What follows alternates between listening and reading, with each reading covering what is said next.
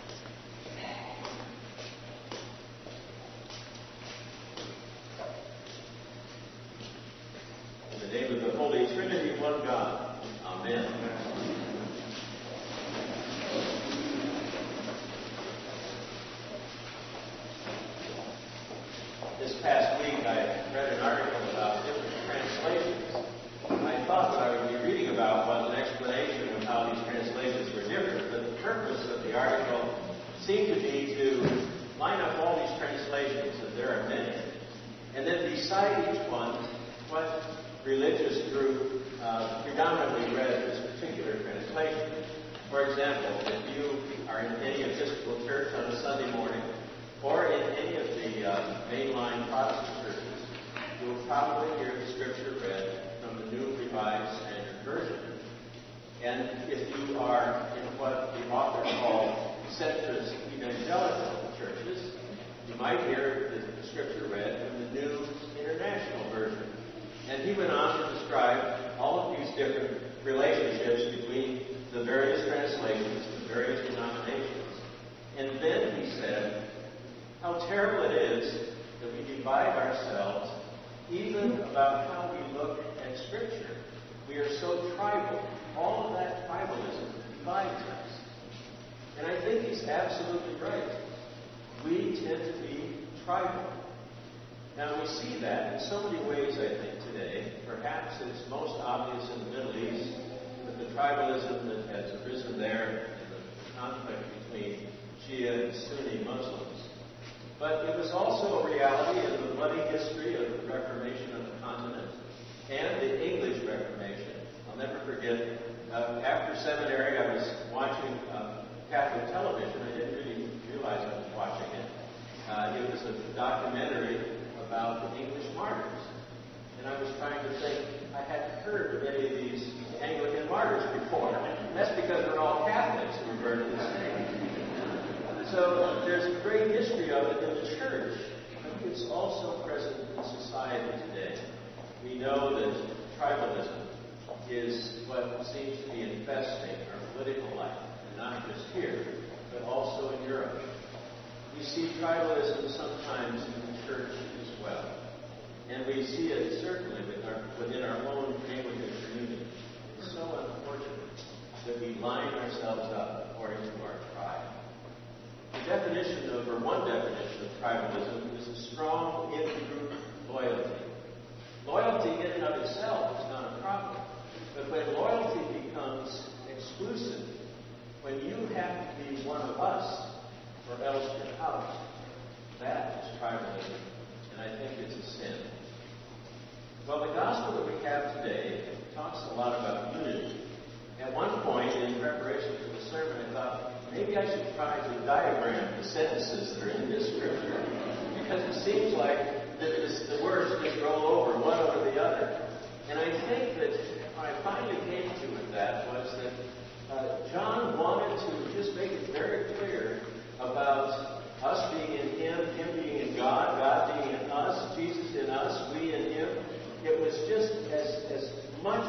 más de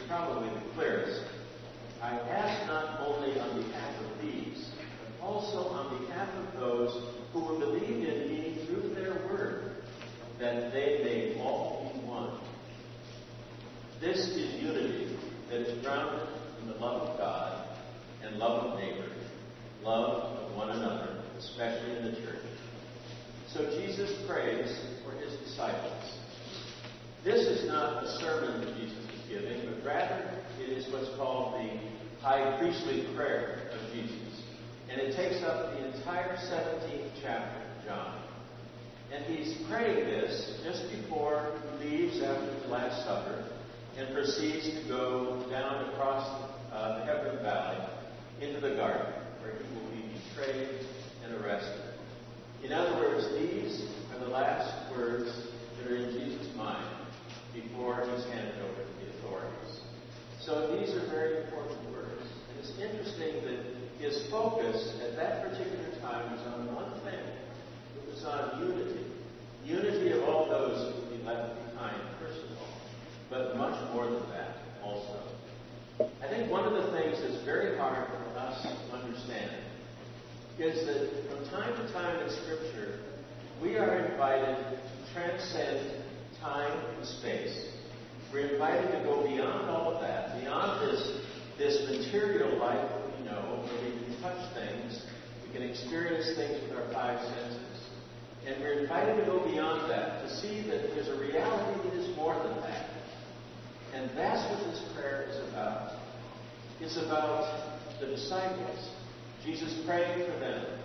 But it's also about all of us who would come after for receiving the witness of those disciples, the disciples after them, the disciples after them, and finally us. I've often said I think it's a miracle. We are all here on a Sunday morning. Why would people get up on a beautiful day, not read the New York Times if possible, have that cup of coffee, but rather come into church? And it's because of the witness of those who've gone before us. And Jesus' prayer says, that all of us are one. Those first disciples, the ones that came after, the ones that are here today, and the ones who will come after us, we are all one. Right now. Not something in the future, something in the future, but from God's perspective, right now. That is a blessing that's been given to the church. This blessing of unity. There's another problem in this, however. We still have free will. So while Jesus has prayed us into unity, we must choose if we're going to live into unity. I had an experience a number of years ago when I was a layperson. I was a member of the vestry. And in this congregation, uh, suddenly there was this conflict that, uh, boiled up about the rector. And I was in the part of the vestry that was in favor of the rector staying. I Couldn't understand why everybody was so upset. And there was about half of the vestry that wanted him to go uh, sooner than later. We all thought we were right. In fact, we really thought we were righteous. And it was our righteousness that got us into trouble. I often thought about that experience.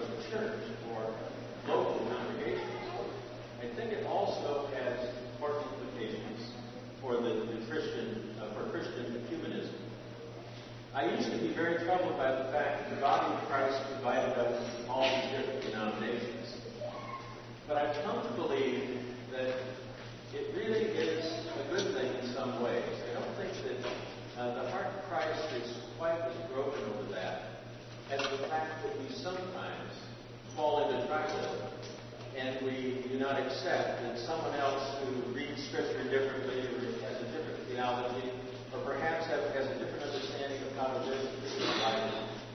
We can't accept them because they don't come up to our standard, standard we have for our tribe. But recently, I've come to believe that the goodness that can come out of all of these denominations is not unlike these pictures you might have seen. I, I have one in my office, although it's not home because I'm about to move out. But it's a picture that, that original was hung at General Convention uh, in 2000. And it's, a, it's the face of Christ. But when you get up close, you'll find that there are all these individual faces that are in that mosaic. And I think that's what the denominations are. I think we're all a piece of the mosaic that is the body of Christ. And when we're at our best, we get to know each other and we become, we, we start to appreciate one another and the distinction that we are as a, as a denomination. And I think that the Episcopal Church and the Anglican Communion has something in particular to offer as a denomination. I believe we are a wonderful bridge between Catholicism and Protestantism. We are the people of the middle way. We take some from each and say, that can be good. But I think it's very important for us to see that Jesus' vision for the church, for the body of Christ, was one of unity. It was not one of rivalry. In a few moments, we have the opportunity to participate in the baptism of Colin Edward Clark. I think it's important for us to remember that our unity as the body of Christ is based in our baptism.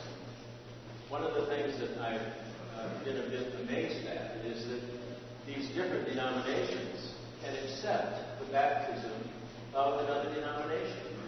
That's true if someone's baptized in the Methodist Church, they can become an Episcopalian don't have to be rebaptized. I think that's also true for the Roman Catholics. What most of the denominations will say is that we recognize anyone baptized in the name of. So when we're baptized, we are not baptized into the Methodist Church, the Episcopal Church, the Lutheran Church. We're baptized as Christians, part of the body of Christ. So this morning, when we baptize Colin, Colin is being baptized in Christ's one holy, Catholic, apostolic church, just like we say in the Creed. He is a part of something much greater than just one denomination. He is a part of the mosaic, part of the body of Christ, part of the expression of the love of God. And I pray that when we see him baptized, we will remember that they are all called to unity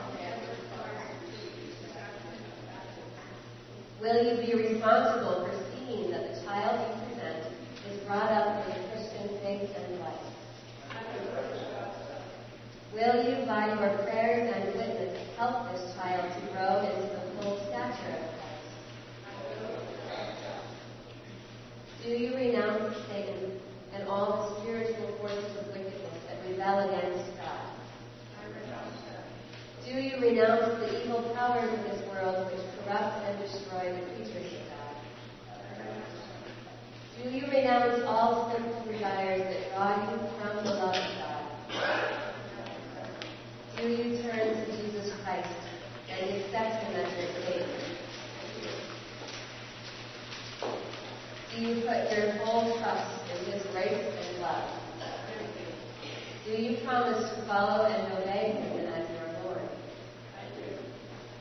Congregation, please stand. And get ready for a very important response to a very important question. Will you, who witness these vows, do all in your power to support this person in his life in Christ? Let us join with this person who is committing himself to Christ and renew our own baptismal covenant. Do you believe in God the Father?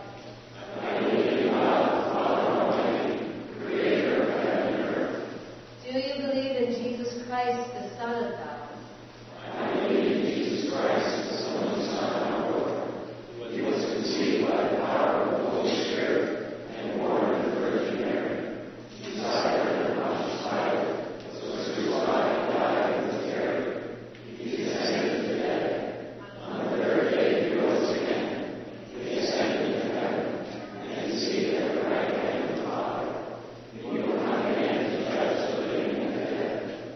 Do you believe in God the Holy Spirit?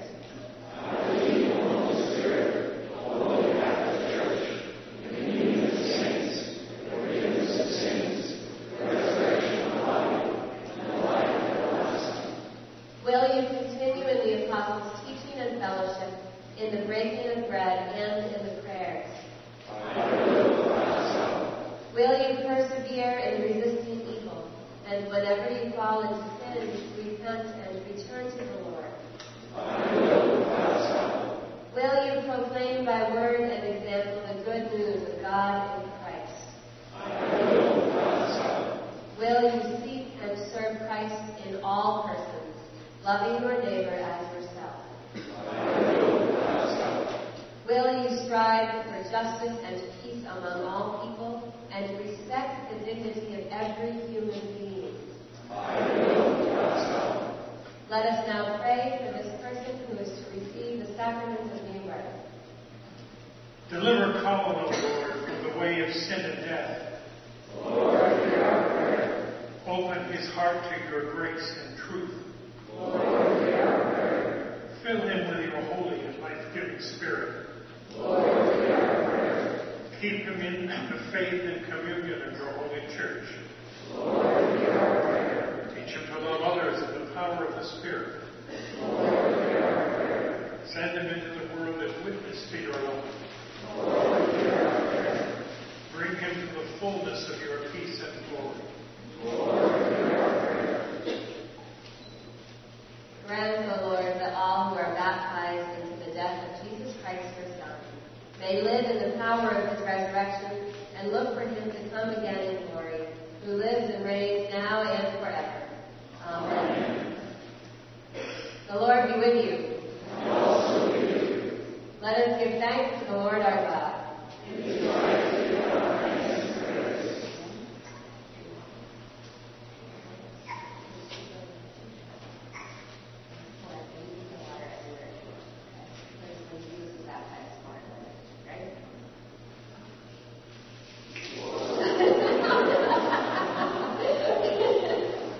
I hope you brought tie shoes.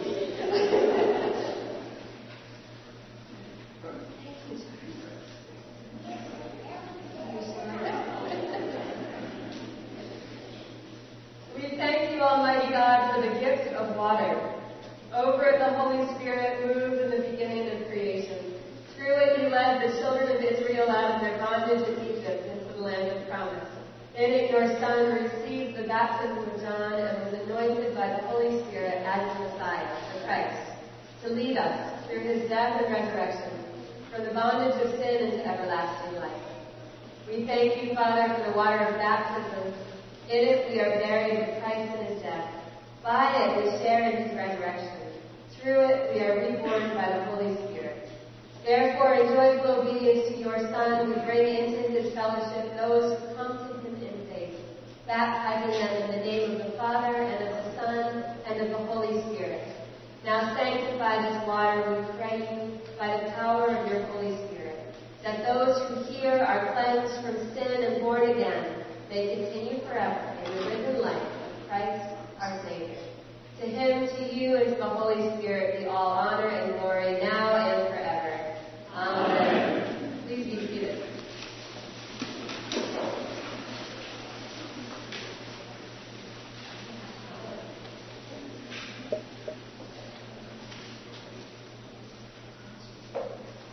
Thank you.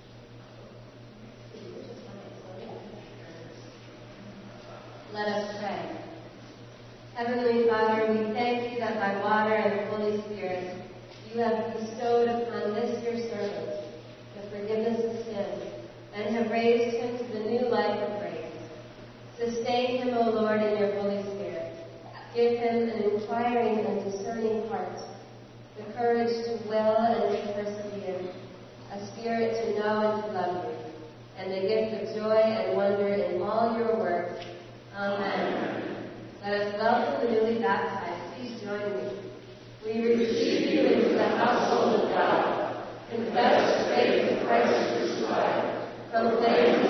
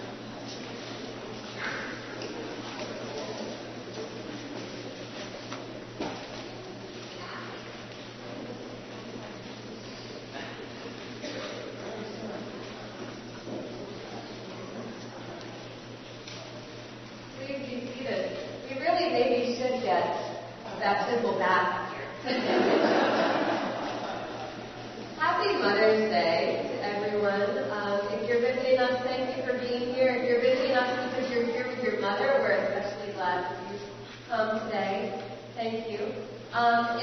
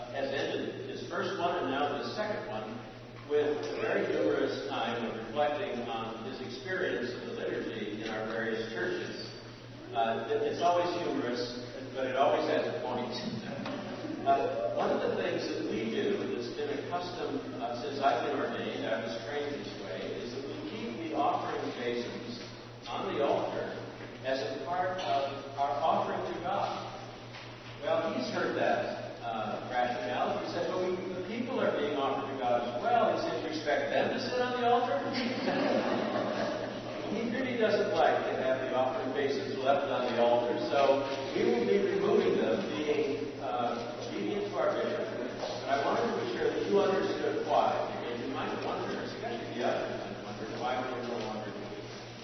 But he's a wonderful bishop, and he has a way of, of uh, making even the medicine with down easily. Might have been the most uproarious laughter. Have you heard the ten things the Father um, the children are back. Good. And that Craig Elton is back. Wonderful. Craig, will you come up? Um, Craig, as you've heard in some of these the body of Christ is the body of Christ. And Craig was baptized in the body of Christ, and he was confirmed in the body of Christ. And because that was not in the visible church, we have simply received him in fully as a Presbyterian. And so, Craig, I'll leave it all together so your arms are. The prayer book for him from us, a true Episcopal gift, and a prayer shawl for you who have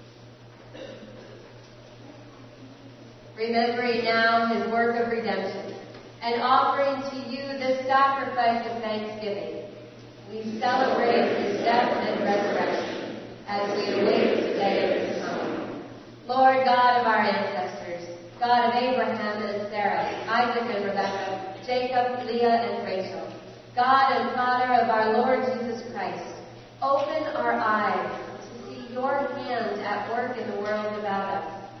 Deliver us from the presumption of coming to this table for solace only and not for strength, for pardon only and not for renewal. Let the grace of this Holy Communion make us one body, one spirit in Christ, that we may worthily serve the world in his name.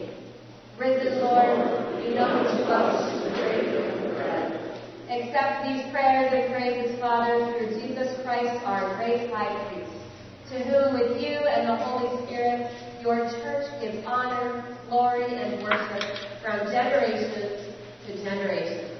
Amen. And now, as our Savior Christ hath taught us, we are bold to say, Our Father,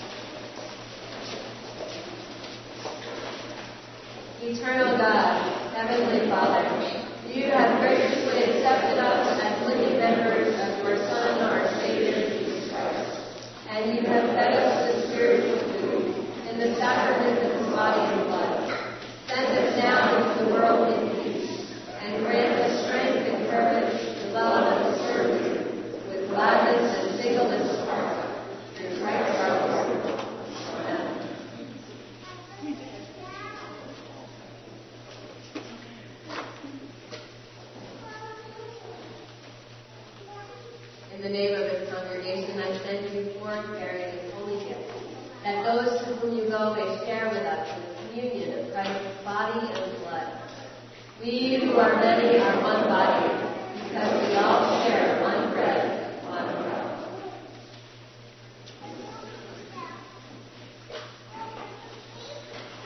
The God of peace who brought again from the dead our Lord Jesus Christ, the great shepherd of the sheep, through the blood of the everlasting covenant, making perfect in every good work to do God's will, working in you that which is well pleasing in God's and the blessing of God Almighty, Father, the Son, and the Holy Spirit be among you.